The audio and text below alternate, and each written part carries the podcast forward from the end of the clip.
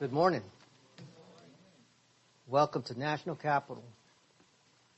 Um, spiritual preparation. Let's do that first using 1 John 1 9, which says that if we confess our sins, He is faithful and just to forgive us and to cleanse us from all unrighteousness. So let's just pause for a moment of silence and then I'll open in prayer. Let us pray.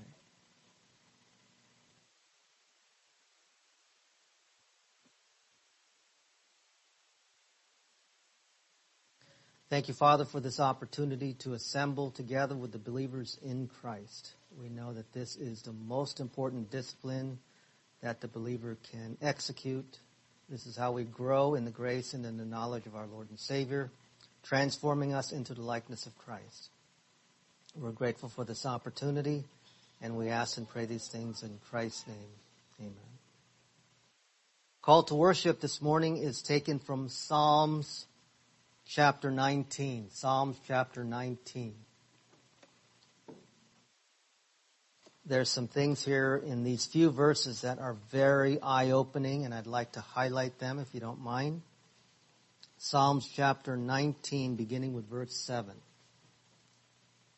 Just going to look at a few verses here. Psalms 19 beginning with verse 7. The law of the Lord is perfect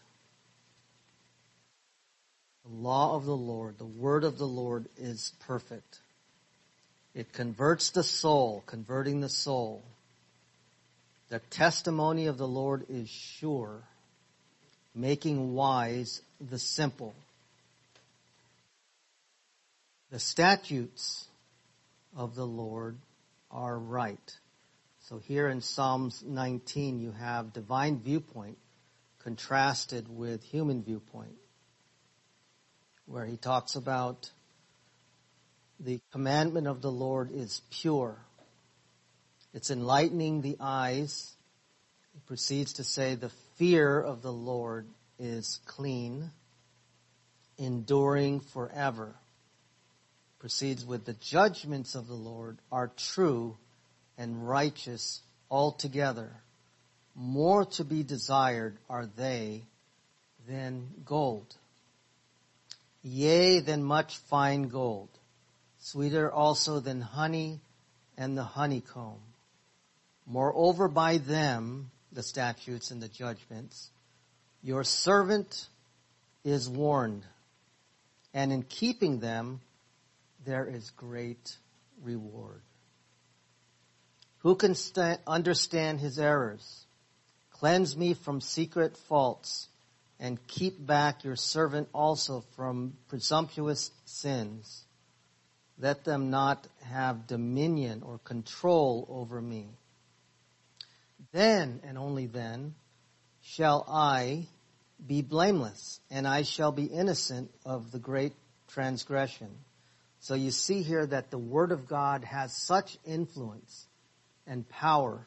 And when we look into our message this morning, we're going to see that throughout the book of James, there is a heavy emphasis on the Word of God and how powerful the Word of God is as far as saving the soul, transforming the life.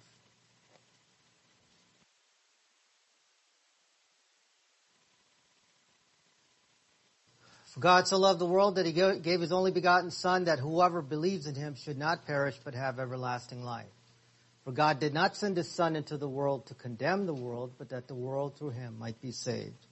He who believes in him is not condemned. He does not believe is condemned already because he has not believed in the name of the only begotten Son of God. But as many as received him, to them he gave them the right to become children of God to those who believe in his name. Believe on the Lord Jesus Christ and you will be saved. For by grace you've been saved through faith that not of yourselves, it is a gift of God, not of works, lest anyone should boast. Therefore we conclude that a man is justified by faith apart from the deeds of the law. The objective this morning is to go through James, portions of James. As you know, we've been focusing on phase two salvation. I know it's been a long journey. But I believe that the more that we are familiar with the passages that address phase two, where it's about certain application of verses, then the more we would be able to line up with God's truth, thus applying the Word of God to self. So we're going to look at chapter 1 for just a moment. We're going to hit um, several verses, then we're going to transition to chapter 2, which will then bleed into chapter 3. So I'm doing this so that we can get the author's flow of thought because we're going to go 1, 2, and 3 this morning. That's going to be the objective. So if you have your Bibles, I would encourage you to open to chapter 1 of James. And you'll understand why I'm going back to chapter 1. Review is always good. And I know we've been on review for a while, so, but trust me, you're going to appreciate why we're doing this. So,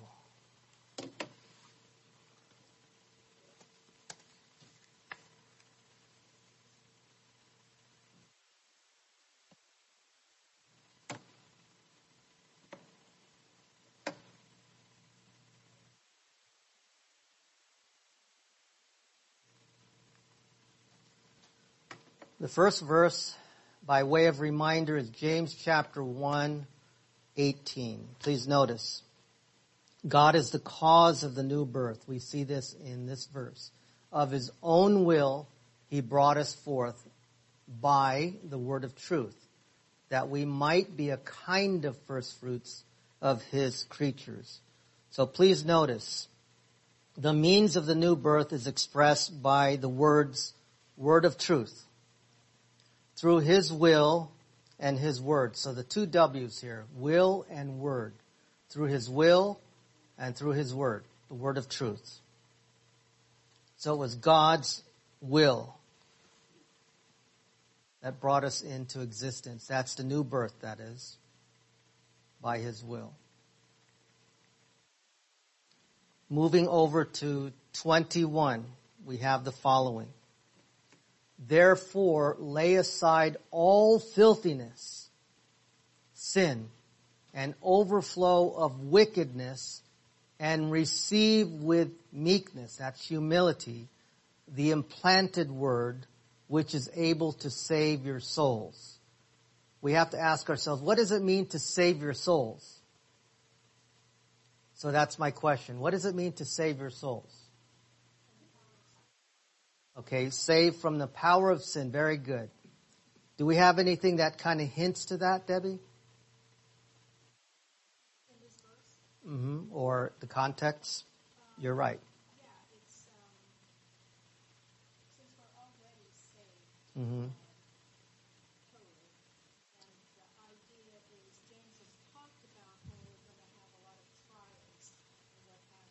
Okay.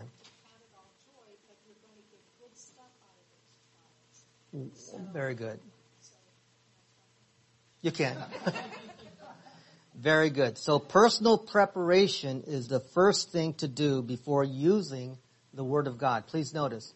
Lay aside all filthiness and overflow of wickedness. Then, with humility or meekness, receive or welcome the implanted Word. What does it mean to put aside all the filthiness. How do we do that? 1 John 1 9. We always start with 1 John 1 9, which says, If we confess our sins, he is faithful and just to forgive us and to cleanse us from all unrighteousness. But, notice what James is saying here. The word here, lay aside, has the idea of taking off garments. It's the same word that's used to remove garments, undergarments, clothing. So put aside all filthiness and overflow of what? Wickedness. So if you're caught in some kind of sin, James is telling the believers, look, put that aside. You cannot even approach the Word of God until you first lay aside all filthiness. Because only when you can lay aside the filthiness and overflow of wickedness in one's life then you can welcome with meekness the implanted word. So that word implanted hints to the fact that they're believers and they already received it at phase one because they've been born again. receive the implanted word, welcome the implanted word that you already have, which is able now to phase two or save your psuche, and that is life. Save your life. And as we go back to verse one, you'll recall, as Debbie had mentioned, consider it all joy when you encounter all sorts of what? You will encounter trials. But before you can even handle the Word of God and utilize the Word of God, get rid of all the stuff with humility, and then you can welcome with meekness the word that you already received, which is then able to become useful in your, in your life. You'll be able to deliver your life from the struggles and the tensions that will occur because James said, consider it all joy when you encounter various trials. But you need the Word of God. You need the Word of God at this point, which is able to deliver or save your souls.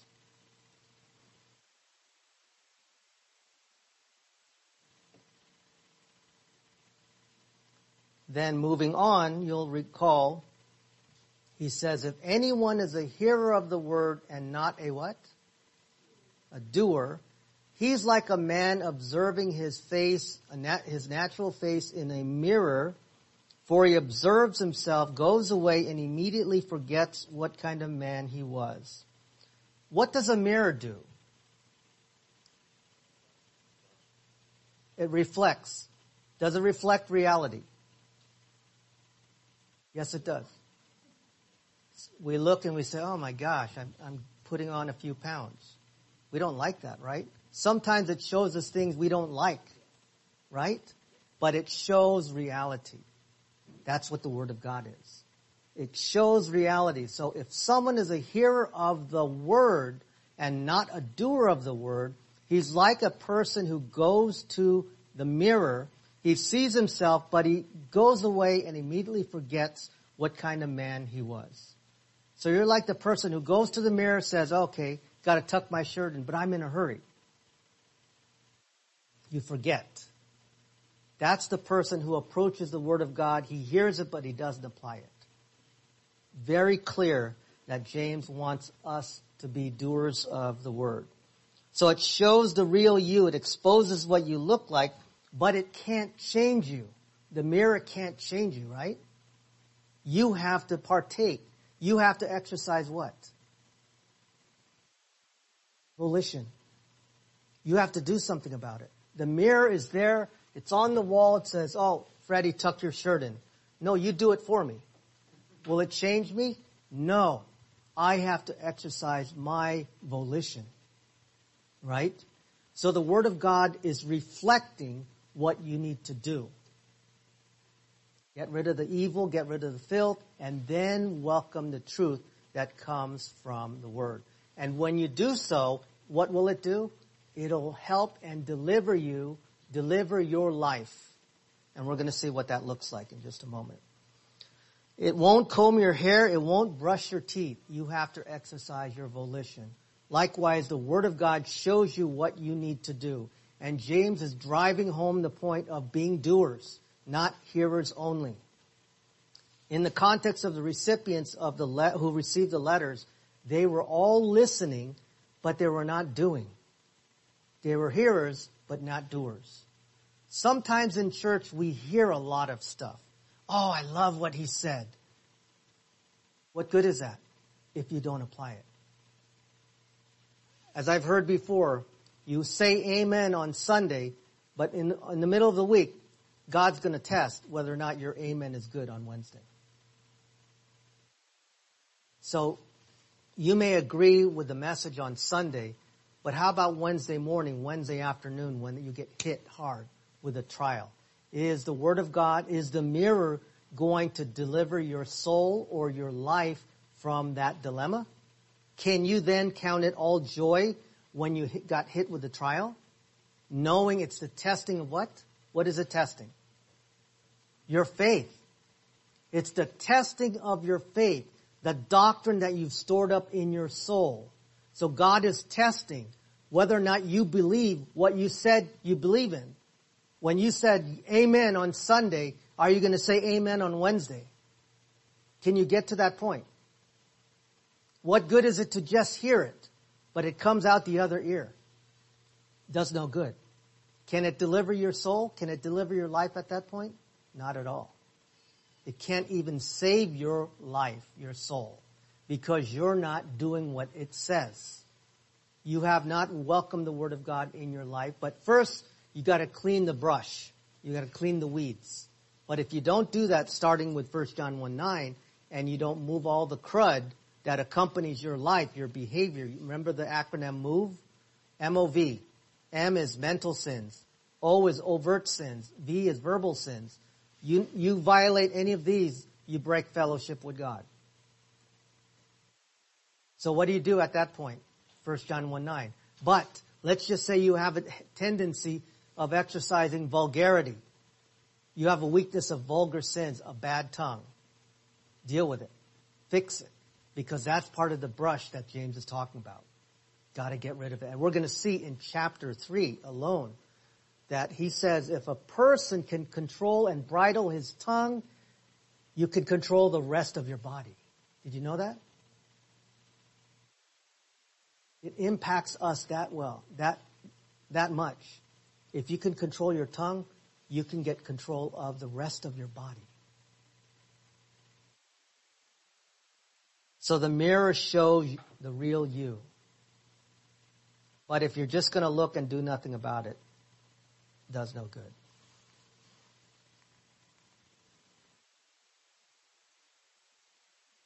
If anyone among you thinks he is religious and does not what? Bridle his tongue. What's another word for bridle? Control. Control. What's that saying? If you think you're religious on the external, you got all that going. But your words, you're cussing up a storm. Well, this one's religion is what?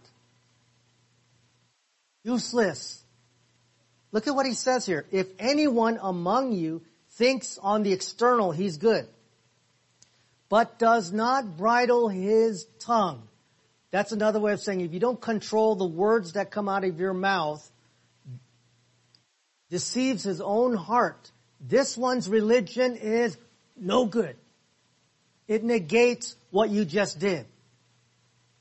On the external, you look good, but the internal is worth nothing. In fact, James just says it's useless. You might as well not have done it.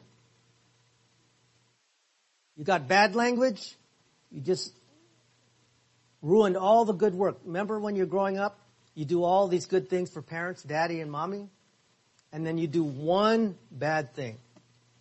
Here you, you clean your room, you vacuum the house, you pull the weeds, you did all these good things and then you slip once. What happens? Daddy just forgets all the good stuff.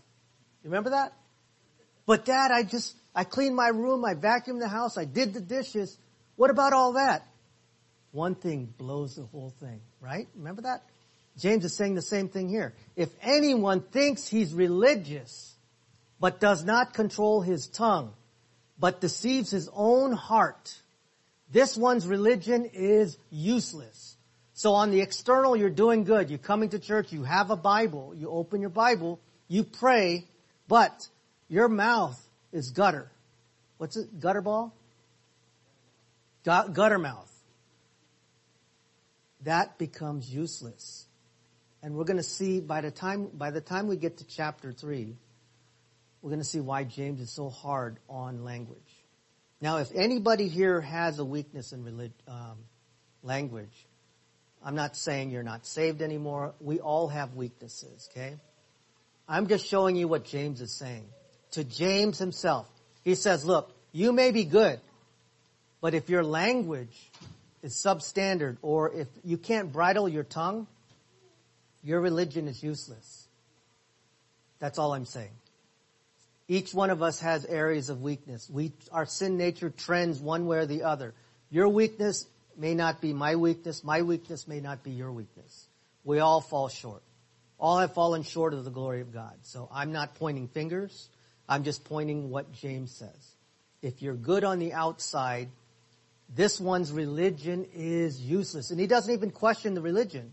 He's just saying, look, you're good on the outside, but if you have a bad mouth, gutter mouth, your religion is useless.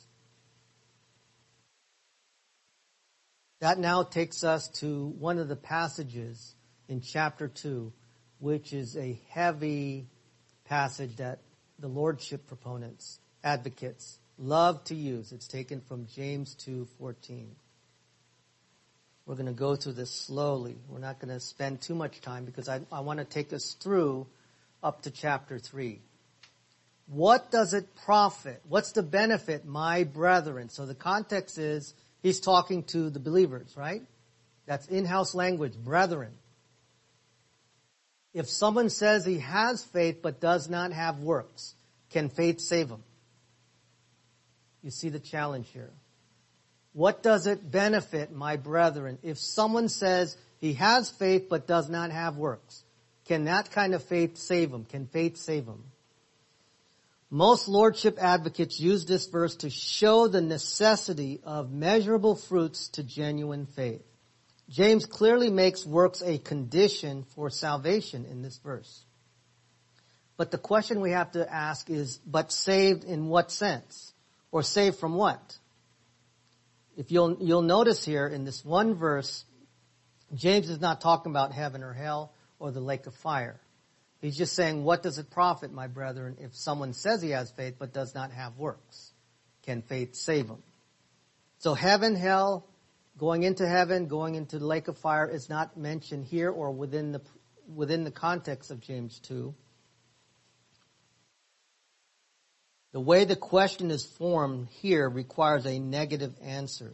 James is picking up actually the theme of 121, I believe, because Uh, in the first time he talks about being saved is in James chapter 1. So if you have your Bibles, let's hear the rustling of pages, James chapter 1. Maybe I can flip it here on the slide as well, but if you have your Bibles, James 1:21. We just read that, right? Can someone read it again, please? In nice and strong booming voice for the recording.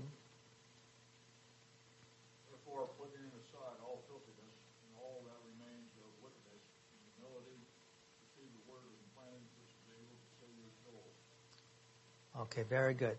So receive the implanted word which is able to what? Save your souls. And another way of saying souls is your life. So that's the first time he mentions the word saved.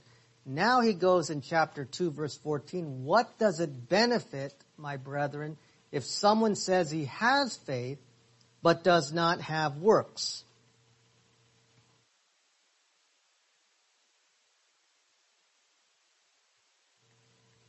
Here's our verse. I did have it here, so. But I want us to look at something. This is very, very important, okay? We're going to look at um, the context of saved. Why James even said this, which is able to save or deliver your souls. So how are we going to be delivered? And the question is delivered from what? our sins. That's called phase two, right? What's that, David? You were going to say something? Oh, okay. Saved from, here it is, context. Blessed is the man who endures temptation, or that's, that word is peirasmos. It's also for trials. Blessed is the man, happy is the man who endures temptation or trials for when he has been approved, he will receive the what? Crown of life. So if you endure, you tough it out, when approved, you will receive the crown of life. Okay? So which the Lord has promised to those who love him. Do you love him? It also says, remember what Jesus said, John 14, 15, if you love me, obey me. Also in John 14, 21, 23, and in fact, let's turn there because this is important to see what the Lord himself said. John, Matthew, Mark, Luke, John. So John 14. There's a few instances here, but there's one that is very telling. John 14. John 14, 15. If you love me, maybe you do, maybe you don't. Hopefully you do. If you love me, keep my commandments. Look at what, what it says in 21. He who has my commandments and tereo, or keeps them, it is he who loves me. You get the point? Keep the commandments. If you love me, obey me. Keep my commandments, love me, obey me. John 14, 15 says, love me, keep my commandments. If you love me, keep my commandments. John 14, 15. Now in verse 21, he who keeps my commandments, he who has my commandments and tereo them, or keeps them, it is he who loves me. And he who loves me will be loved by my Father, and I will love him and manifest or show myself to him. Look at 23. Jesus answered and said to him, If anyone loves me, he will keep my word, and my Father will love him, and we will come to him and make our home with him. But look at 24. He who does not love me, he does not keep my words. And the word which you hear is not mine, but the Father who sent me. So if you don't keep the commands of, if you don't keep the commandments of Christ, you're technically not keeping the commands of the Father as well. Verse 24. He who does not love me does not keep my words, and the word which you hear is not mine, but the Father who sent me. So they're working together. So what you're hearing from Christ comes ultimately from the Father. So if you don't keep the words of Christ, that means you don't love Him. You're not keeping His commands. You're not loving Him. You're not loving the Father. You're not loving the Father. They will not dwell with you. They will not manifest themselves to you. So let no one say, going back to James 1, 13 now, let no one say when he is tempted, I am tempted by God. For God cannot be tempted by evil, nor does he himself tempt anyone. But each one is tempted when he is drawn away by his own desires and enticed. Then when desire has conceived, it gives birth to sin, and sin, when it is full grown, brings its full, when it is full grown, brings forth death. Here's what I want you to see here.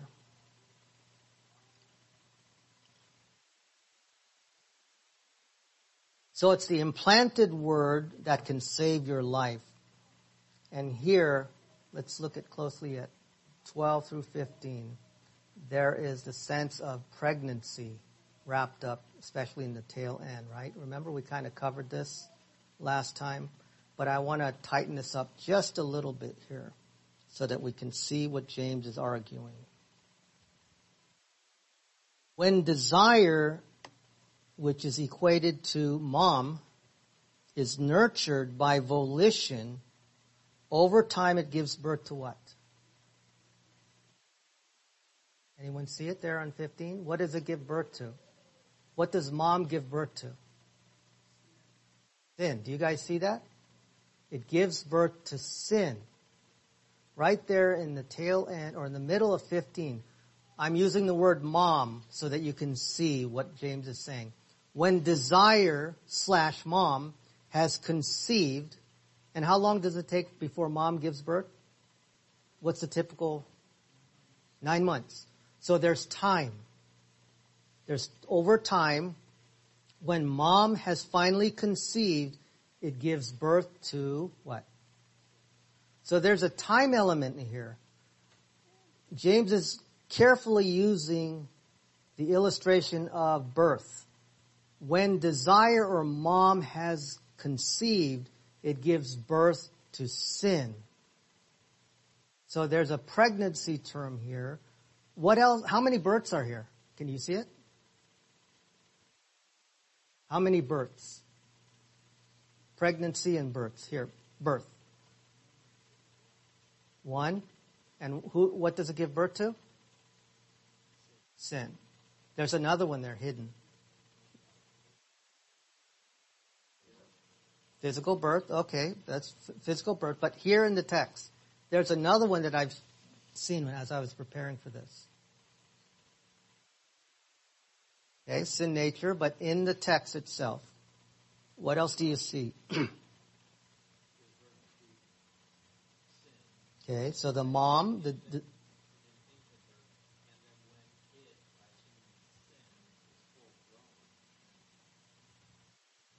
Yes. So mom has a grandchild here. You see it? Let me slow it down.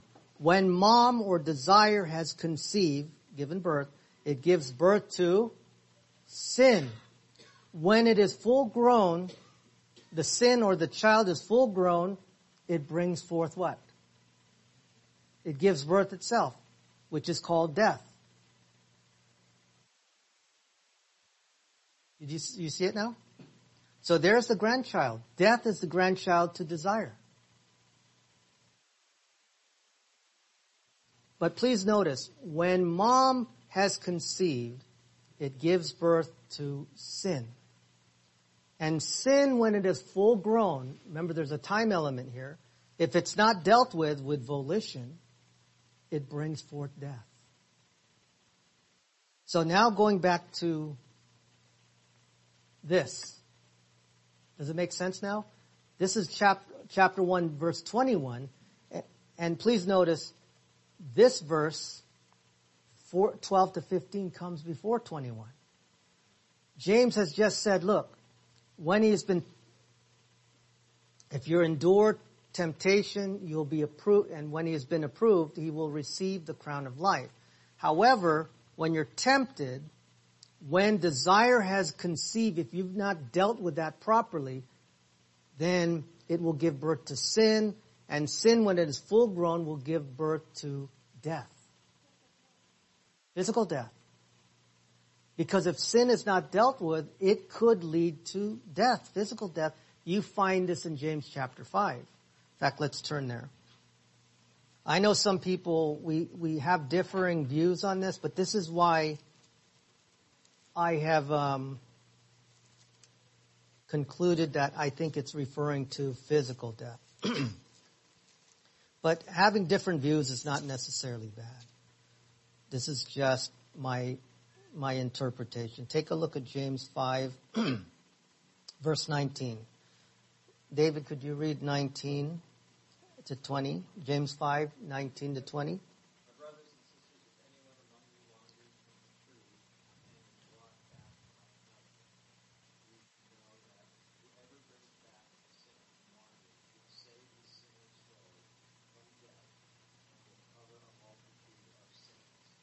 There's that word again, soul or life, psuche.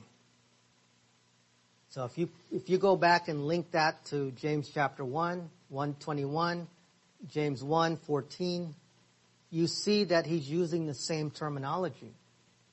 Right? So if you plug it in back here in verse 20, 21, let him know that he who turns a sinner from the error of his what? Ways will save a life from death and cover a multitude of sins. So in other words, if, if you guys see me at the bar and I, you know, here I am getting drunk, getting drunk, getting drunk, and then I go, I'm in the bar and I have all the, I have a bottle, I'm taking fentanyl, and I'm overdoing it. And I'm getting drunk. If you come and intervene and stop me and say, Freddie, that's not good. don't judge me, but you turn me away from my sins. Can you spare me from death? If you mediate and get in my way, is it possible to spare me from death, physical death? Yes. You can. You care enough to turn me away. That's what 20 says, doesn't it? Let him know that he who turns a sinner away from the error of his way will save a psuche, will save a life from death. Is that always the case when you turn someone away from their sin? Are they always going to die? Not necessarily. But you remember the pregnancy term that James uses right here in 12 to 15? Look again, please. When each one is tempted, when he's drawn away by his own desires and enticed, then when desire has conceived over time, it gives birth to sin. And sin, if it's not dealt with, when it is full grown, gives birth to death. What other death is there if you are going to say it's spiritual death? Because we're out of fellowship when we sin, right? So I conclude that it's got to be more than just spiritual death or broken fellowship.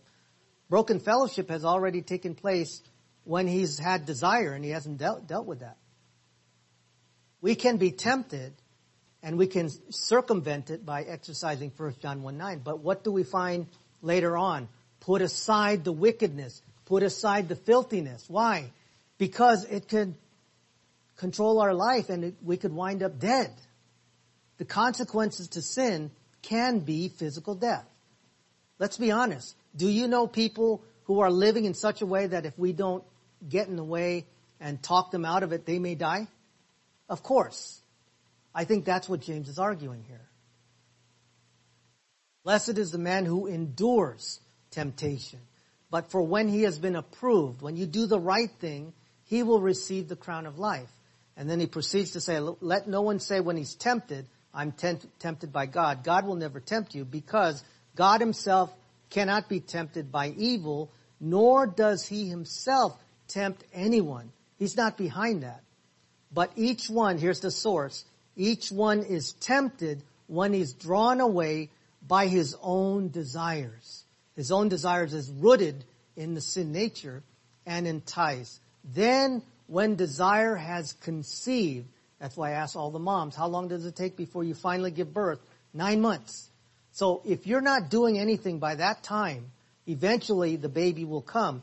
And in context, the baby here is equivalent to sin. When, when it's conceived, when desire, when the mom has finally given birth or conceived, it gives birth to sin. And sin, when it is full grown, becomes an adult, brings forth grandkids or death.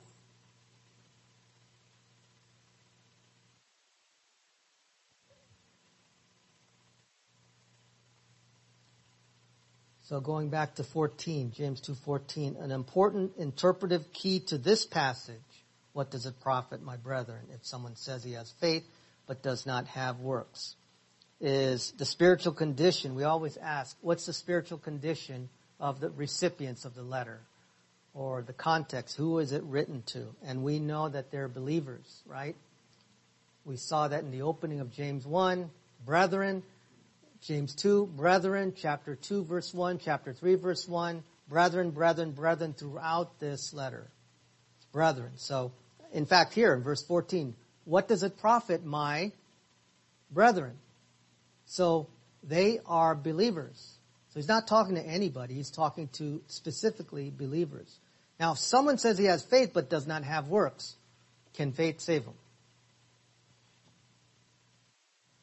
But please notice, let's turn on our reading glasses here. Let's zoom in closely. I'm going to ask you.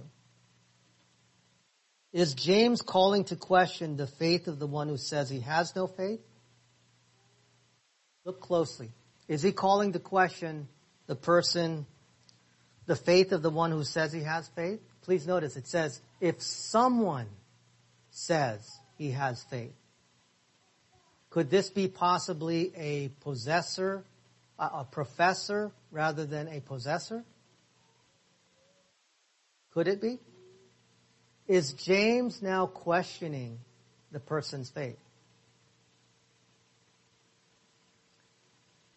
Use your magnif- reading glasses. What does it say? Is he saying you don't have real faith? Is that what you see there? Okay, he's been saying you gotta be a doer, not just a hearer. But please look closely. Is he questioning this person's faith? That's my question.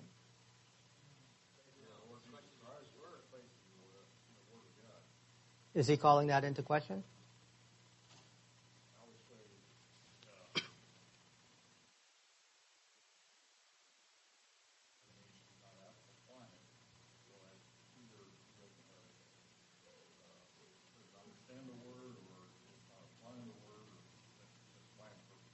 Okay, very good. But the question I have, because this is one of the reasons why lordship argues that you have to have works. Okay? So, my question is, is James questioning the faith? No. He's not. Okay. Because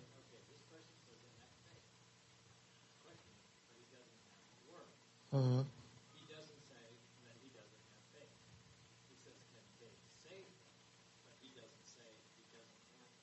Very good. You- you- You're wearing your glasses too. I see that. Yeah, I know.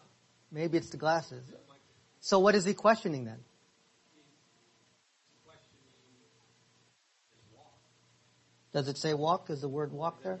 Well, he- well, he's, they're using the word works, but I chose to do that. Okay. So James is not challenging whether the person has faith, right? Because it says he has faith. If someone says he has faith, right? So faith is there. That's not being questioned. What is he questioning? as uh, production. Is the word production there? Uh, yeah, after he, the faith is his faith in the word, hmm and as a result of his faith, he should have some type of production or applications or you know some of the virtues Okay. follows the Christian walk. Okay. I mean, that's what I'm. Getting out of that. Yeah, production of the person. Let's start with this. they live their life from that point after learning the word. Mm-hmm. and then how to apply, you know, uh, you know, developing humility, developing all other things. Very good. That's a lot there. That's a profit, um, works. That's that's a lot, but that's good, Everett. I like that.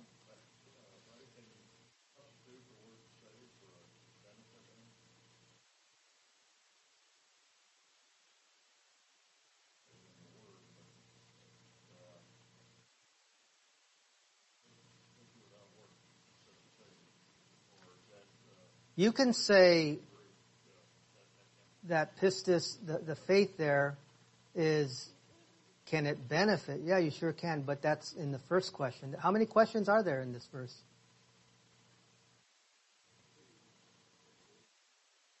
Let's first ask that question.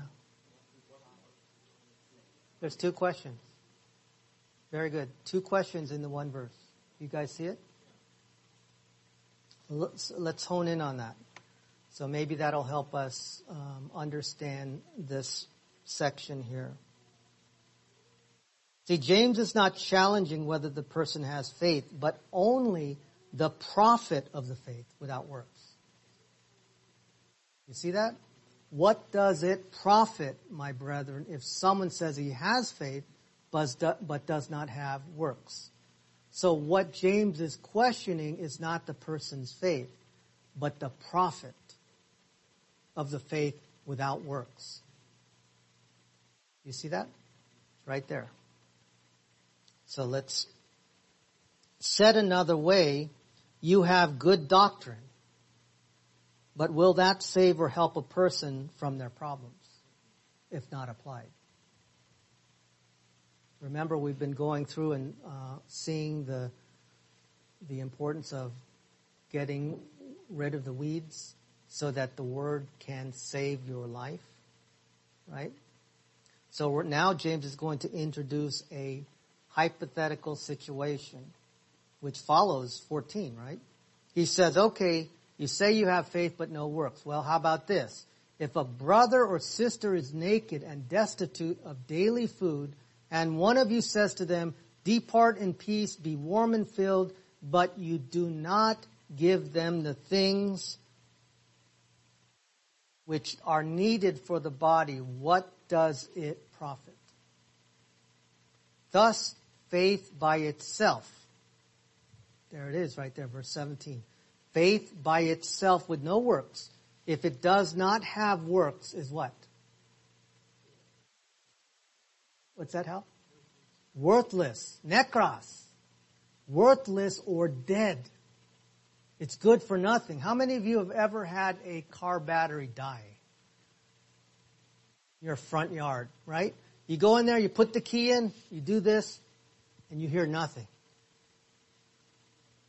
Do you still have a car? But a dead car. It's a real car, but it's dead or useless at that point. It's still there. It's existent. It exists, but it's dead or useless. So James is saying faith by itself, if it does not have works, is useless. Example, if someone comes to you naked and destitute of daily food, and then you say, depart in peace, be warm and filled. I'm sorry, sir, we're in the middle of class. Would you please come back? I know you're hungry. Please come back. Uh, there's no one there. But I'm saying if someone comes into class here and says, uh, Vanessa, tell them we're in the middle of study. They're interrupting us. I know they're naked, they don't have food, but, and, and no food, no clothes. Uh, we're in the middle of a good study here. Please come back. Uh, Dan, could you take care of them? That's kind of the example here. One of you says to the person who is in need of food and naked, you tell them, depart in peace, be warm and filled. We'll talk to you later. Come back next Sunday. You can have some of the snacks that we'll have. But you do not what? Give them the things which are needed for the body. What does it benefit? What good is it? You have all this doctrine, but doctrine by itself, faith by itself, just slice the word there, faith, forward slash faith or doctrine by itself.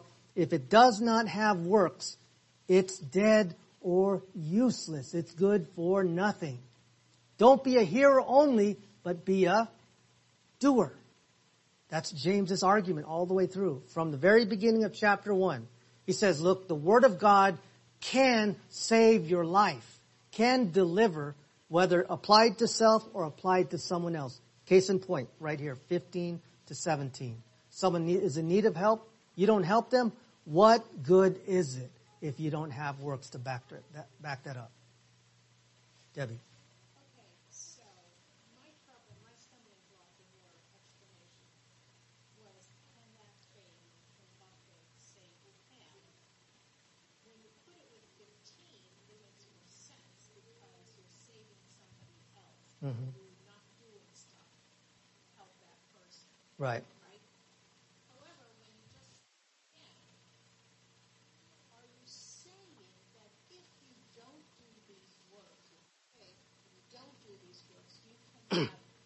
death yourself? Yes.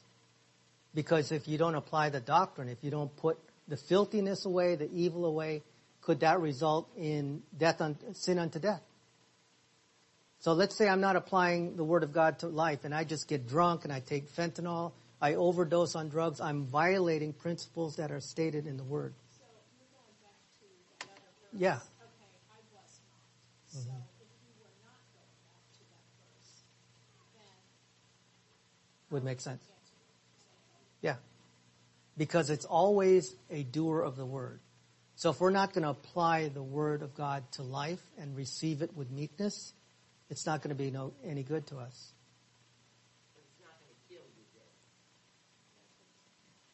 James, that's why I took us to James 5. If you don't turn them away from their sin, they could die. Now, I'm just saying,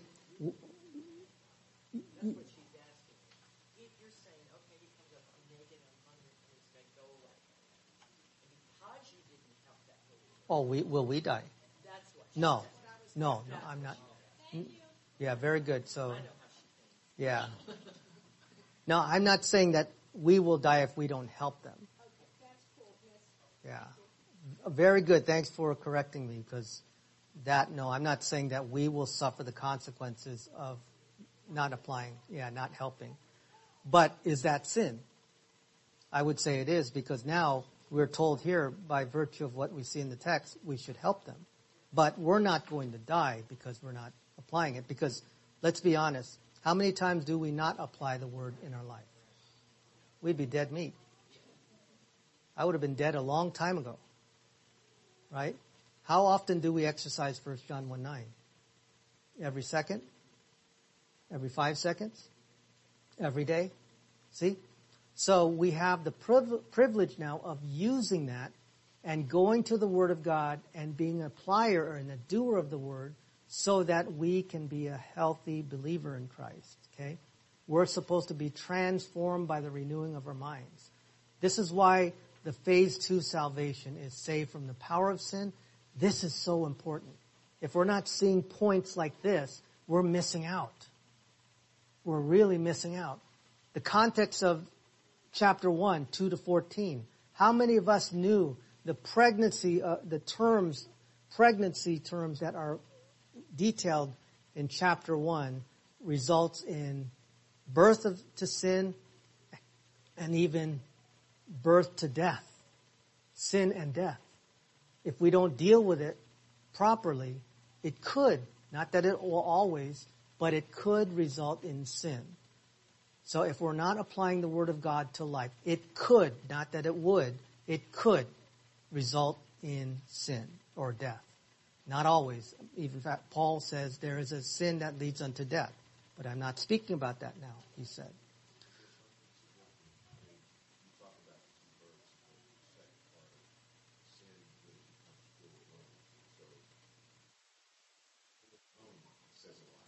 Yeah.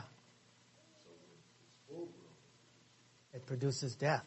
Right there. In the text itself, it produces death.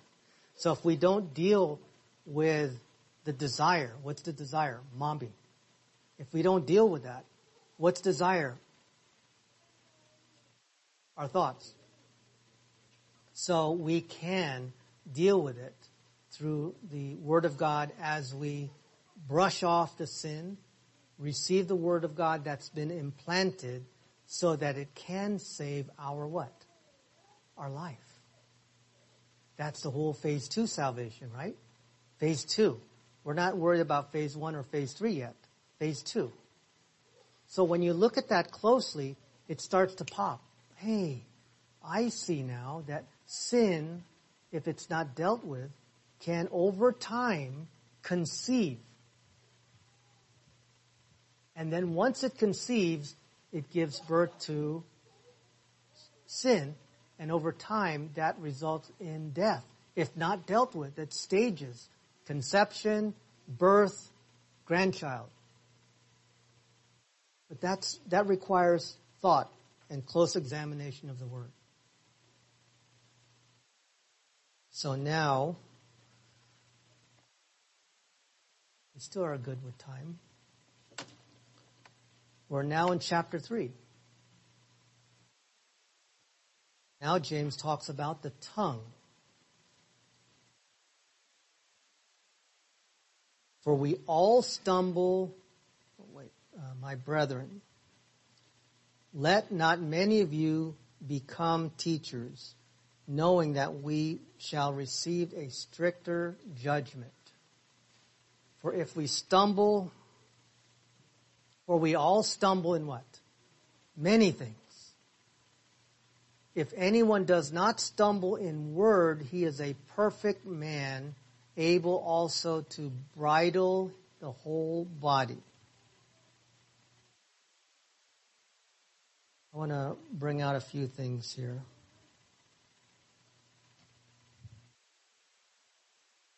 First of all, the structure of verse 1 is such that it forbids a practice that was going on. There are many of them wanting to be teachers. And James comes out and says from the gate, let not many of you become teachers. Why? Knowing that we shall receive a stricter judgment. Stop the practice, many of you, from becoming teachers. That's another way of saying it. The tongue is the teacher's chief tool. Yet it is the means whereby all of us stumble the most. You find this in verse 2. The link between teaching and stumbling is indicated by the word for at the beginning of verse 2. The action expressed by the participle knowing precedes the action of the verb become. This means that the accountability involved in teaching should be understood before one takes the responsibility of teaching. In the last half of verse 1, it shows that there is good reason for not becoming a teacher. Teachers have a stricter judgment. They have a greater responsibility because of the instrument of their work is the tongue. And it wields great influence and as such deep involvement with truth increases accountability. So now I want to throw up verse 2 so that we, I can make a couple comments here. Just verse 2 alone. The word all in verse 2 is in an emphatic form. It stresses that there are no exceptions to what James is saying. The emphatic form is followed by the phrase in word. So all inward is in the emphatic position. The usual word for, you see the word man here? He is a perfect man. You see that? The word there, the usual word for man is anthropos. But that's not the word here. That's the generic word and can be, can take in women also. But this is not the word for man here. James uses aner, which is often used to mean husband. So he may well have in mind a quality of a good husband. So in other words, men who are married, if anyone does not stumble in word, he is a perfect husband. able also to bridle the whole body. So that word man is aner. So it sounds like James is talking about the quality of a good husband here. He doesn't use anthropos, he uses aner. So it seems like he could be hinting to what makes a good husband. A good husband is one who could bridle his, his words, control his words, does not stumble in word. He is a perfect aner or a perfect husband and as such able also to bridle the whole body.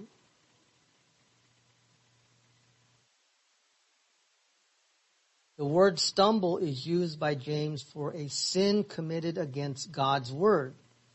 And this could be seen in the case of James 2.10. David, could you read James 2.10?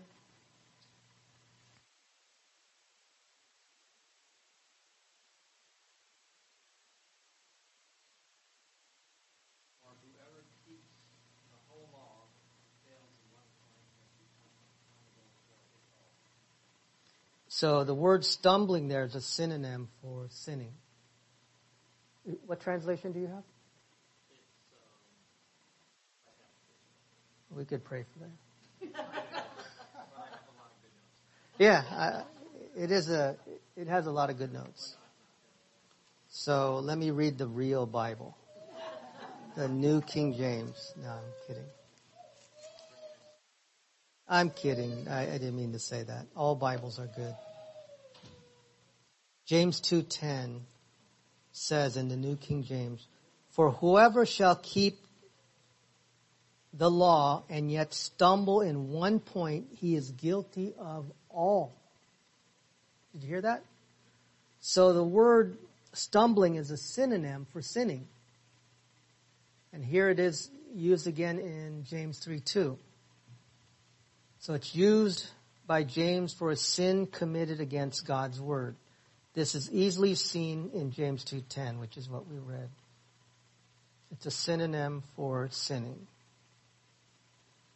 So now so he's building on the words that we use. And he says something interesting here in 3 and 4. Please look up there in the slides. Indeed, we put bits in horses' mouths that they may obey us. And we turn their whole body. Right? Look also at ships. Although they are so large and are driven by fierce winds, they are turned by the small rudder wherever the pilot desires. So the, the point common to each illustration of the power of the tongue is this. Each is very small in the relationship to the influence, influence it exerts. The horse has both size and power, all guided by the bit in the mouth. The ship here in verse 4 is acted upon by the powerful forces of nature, and yet the tiny rudder sets its direction. The ideas involved are guidance, ability to control, and influence in both verses here. And then the next two verses, I think that's as far as we'll be able to get today. We'll look at verses 5 and 6 now.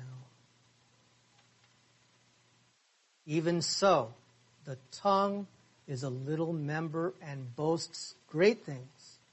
See how great a forest a little fire kindles. And the tongue is a fire, a world of iniquity. The tongue is so set among our members that it defiles the whole body and sets on fire the course of nature. And it is set on fire by hell. So this verse shows that self-centeredness is the thing the tongue boasts or busies, busies itself with the most. You see that in the opening of verse 5. Even so, the tongue is a little member and boasts great things. The tongue is viewed from the standpoint of its contents, for it holds the very world of iniquity, or another word is for that is evil. Its extensiveness is seen in that it defiles the entire body, and all its effects are pictured as settling on fire the course of life. James point, points to its source, set on fire by hell. Metaphorically speaking, this emphasizes the potential harm that can be caused by the words we speak.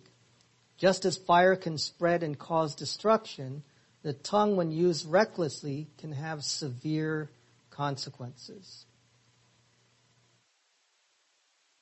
So let me close with a few points of observation here just to help help us remember. It's only three.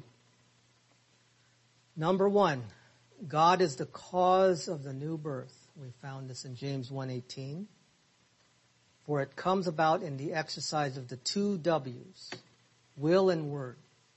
The means of the new birth is expressed by the words word of truth, and that talks about his will and his word will and word. Point number two. Personal preparation is the first thing to do before using the Word of God. Put out the weeds, right? Put out the wickedness. Put out, get rid of the evil, the filthiness, all the evil. And we do that by confession of sin, followed by stopping all the evil. We tend to think, well, just 1 John 1 9. That's true. But if you're still playing with the evil, what good is to, what good is it to 1 John 1 9? So start with 1 John 1 9. Recover the fellowship of God the Holy Spirit. Now you have his influence, his empowerment that makes it possible to walk away from all the filth. But don't do it simultaneously. Don't just say, I'll confess it on Monday. You know what? It's Friday night. Let me just, I'll confess it Saturday night. Let's go to happy hour. Let's get wasted. Saturday, I'll, 1 John 1 9. I'll rebound. No, no, no, no. Stop. If you want to use the Word of God to life, Humble yourself and receive the word that has already been implanted in you. 1 John 1 9, now you have his direct influence. Now you can walk. You have his empowerment. But don't say, oh, I'll 1 John 1 9 Saturday or after church. No. So number three, last one. A mirror shows the real you. It exposes what you look like, but it can't change you. You have to exercise your volition, preceded by dealing with all the filth. Confess your sins, but get rid of the filth. But remember, the Word of God shows the real you. Do something about it. It exposes what you look like, but it can't change you. You must exercise your volition. It won't comb your hair or brush your teeth. You must do it yourself by exercising your own volition. You take the divine viewpoint from the Word and squash the human viewpoint. Right? How many times have we said divine viewpoint, divine viewpoint? That's coming from the Word of God. Well, set your minds on the things above and you will experience life and what? Peace. Set your minds on the things of the flesh, death. Take your pick. Okay? Thank you for your time. Let's close in a word of prayer. Father, thank you as always for revealing to us your word. The truths that come from scripture. We know that the word of God is alive and powerful. We know that it never comes back void. And so as we apply it to life, it truly can save our soul. It can save our life. So Father, we know it's been implanted in our hearts, in our souls. And so we just have to humble ourselves and deal with the roots and the weeds that can sometimes get in the way. Though we are saved once and for all, we will never have to question that. We do have to deal with phase two, which means dealing with all the weeds, confessing our sins on a regular basis while at the same time making decisions to apply the Word of God. Not just simply hearing it, but adjusting our lives so that it will align with what your Word has revealed. Help us, Father, to conform into the image of Christ as we take in your Word transforming our lives through the renewing of our minds. We ask and pray all of these things through Christ's name. Amen.